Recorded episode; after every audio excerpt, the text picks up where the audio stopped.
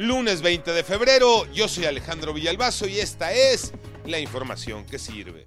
¿Qué tiempos aquellos cuando uno pasaba por reforma y se sentía identificado por uno de sus grandes emblemas?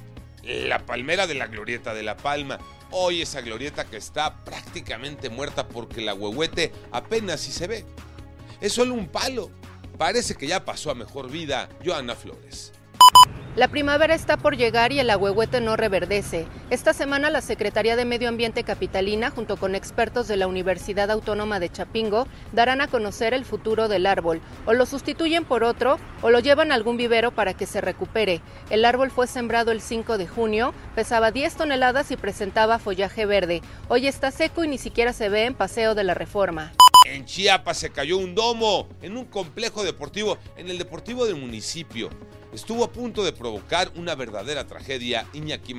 Gracias Alex, y es que en mayo del año pasado, el domo del Deportivo en el municipio de Motocincla fue presentado como la obra a la altura de la gente que vive en esta localidad.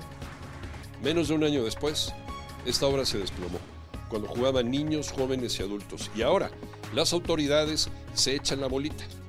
Dicen que van a investigar quién autorizó la obra. Como siempre, el deporte nacional, echar la culpa entre todos. Fernando Cantón.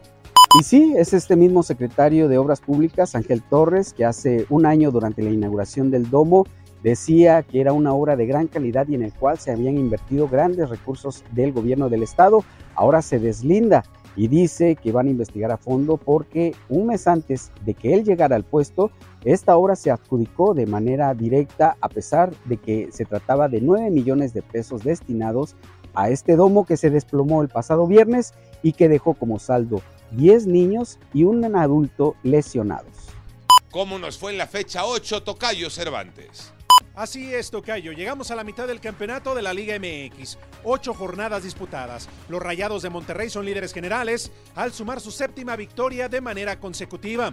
Le siguen Tigres y las Águilas del América. Son los tres primeros lugares del campeonato. Solamente Rayados y las Águilas sumaron nueve puntos. Un paso perfecto después de la jornada doble. También destacar el triunfo de Chivas sobre Pumas dos goles por uno y la primera victoria de Cruz Azul en el campeonato. Bajo la dirección técnica de manera interina de Joaquín Moreno le pegaron al Puebla 3 a 1.